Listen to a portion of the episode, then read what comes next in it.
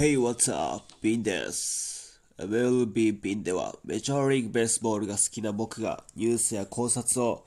皆さんのためにします。ということで、MLB 好きな方、もしくは野球好きだけどメジャーリーグはそこまでまだ興味ないよという方、MLB の面白いところをたくさん伝えたいと思うので、ぜひフォローお願いします。はい。今回は誰もが知ってる翔平オータニについて話したいと思います。ズバリ言うと、2021年、大谷翔平は MVP になれるイエーイってことで。しかし、去年は結構散々な成績でしたね。2年目にトミー・ジョン手術を受けて、2020年に二刀流として戻ってきたんですけども、蓋を開けてみると、防御率が37.8。ホームランは7本を打ちましたが、結構好不調の波が激しかったと思います。だがしかし、今年は MVP を狙えると思います。それには3つの理由があります。1つ目、スプリングトレーニングの成績がめちゃくちゃいい。2つ目、エンジェルスが優勝できるかもしれない。3つ目に、去年休んだから体力がある。の3つがあります。まず1つ目、スプリングトレーニングの成績がめちゃくちゃいいっていうのはね、あの本当感動しました。大谷選手、今まで8試合に出場して打者として毎回ヒットを打ってます。もう1試合もヒットを打たなかった試合はないです。そして打率が6割。すごいですね、打率が6割。そしてホームラン4本も打ってます。そのうち1回はですね、サイヤング投手のシェーン・ビーバーから打ってます。シェーン・ビーバーは去年2020年のサイヤング投手ですね。でさらに、まあおまけなんですけども、盗塁も1回決めてます。で、打者の指標となるすごく大事な OPS は驚異的です。1.809。もう、これすごいですよ。長打率も高いし、出塁率も高い。8試合に出場して毎回ヒットを打ってる。そして、ま、ホームランを4本打ってる。からまあ当たり前っちゃ当たり前なんですが、OPS はすごく高いです。ということで、大谷選手、打者としてすごく今活躍しています。スプリングトレーニングの中で。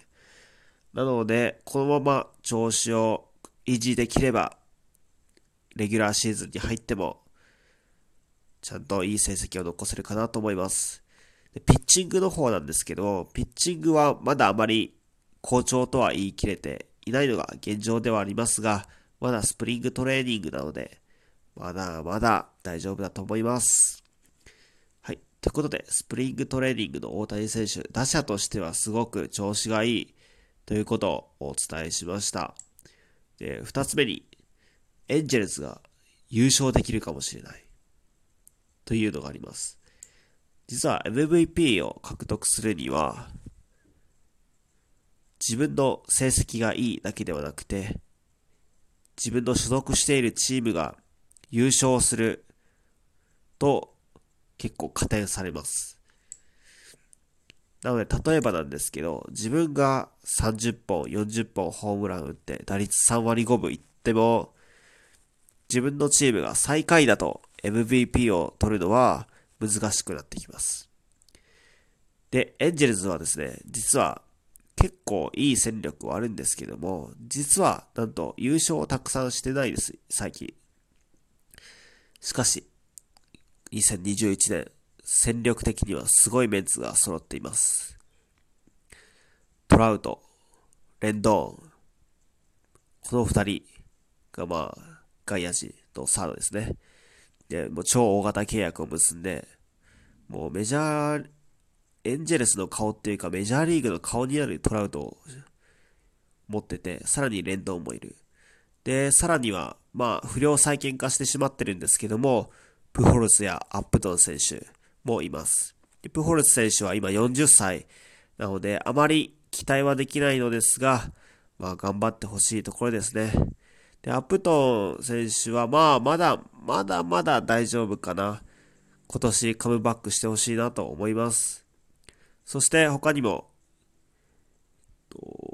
ショートストップにイグレシアスがいますね。ホセイ・グレシアス。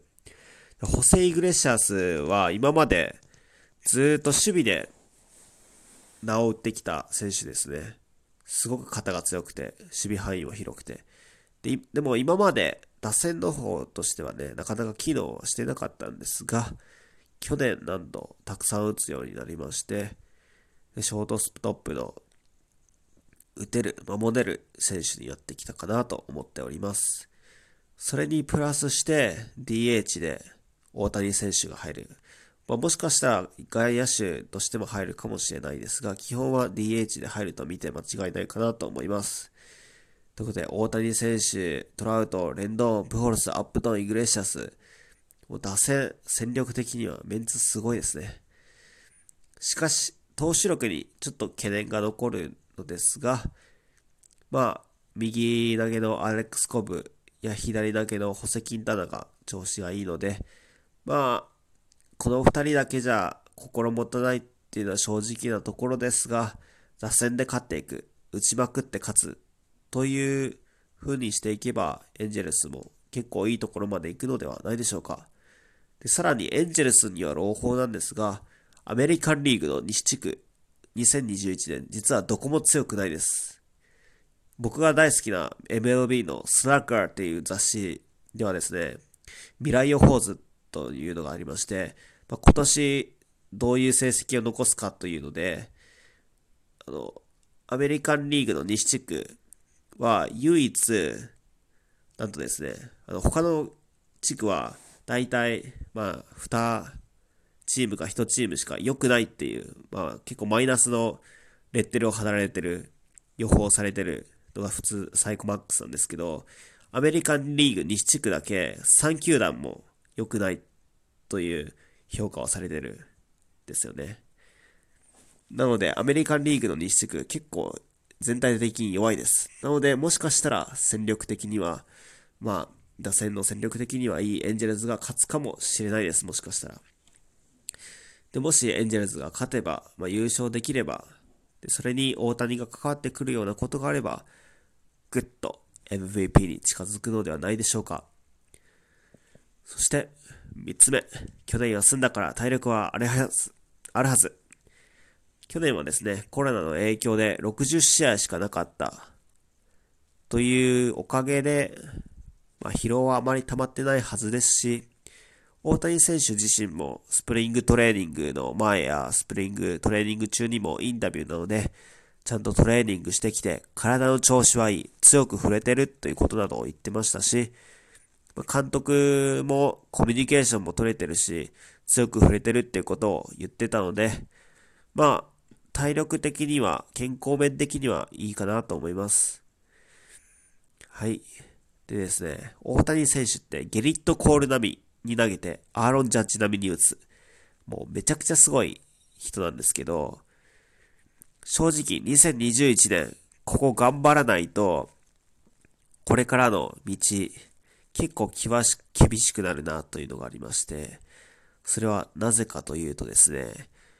2年後に FA になるんですね。フリーエージェント。なので、まあ、チームを去るかどうか、まあ、大きく自分の価値が決まってくる時期になってきます。2年後に。で、その時28か29歳になるんですが、そこで大型契約を結べるかどうかっていうのは、今年、そして来年にいい成績を続けて出さないと、いい契約というのは結べないかなと思っております。なので2021年、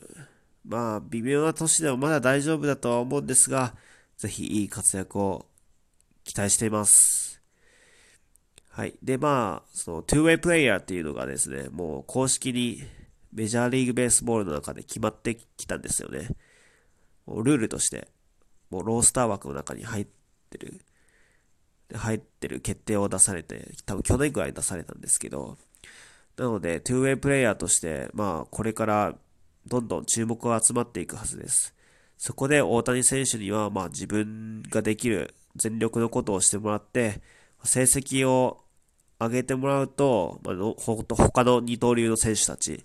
がどんどん参入しやすくなりますし、その他の二刀流選手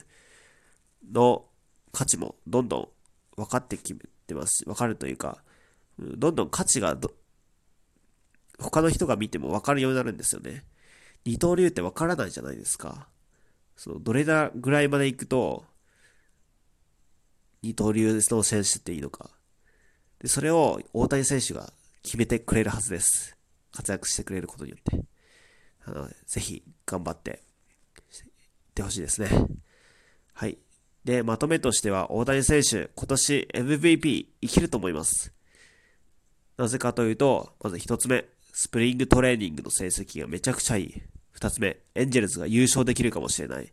三つ目、去年休んだから体力ある。三つがあると思います。他の選手の活躍にもよるんですけど、大谷が12勝、そして30本ぐらいホームランを打てば、で、そしてエンジェルスが優勝したら、MVP になれるんじゃないかなと思います。ということで、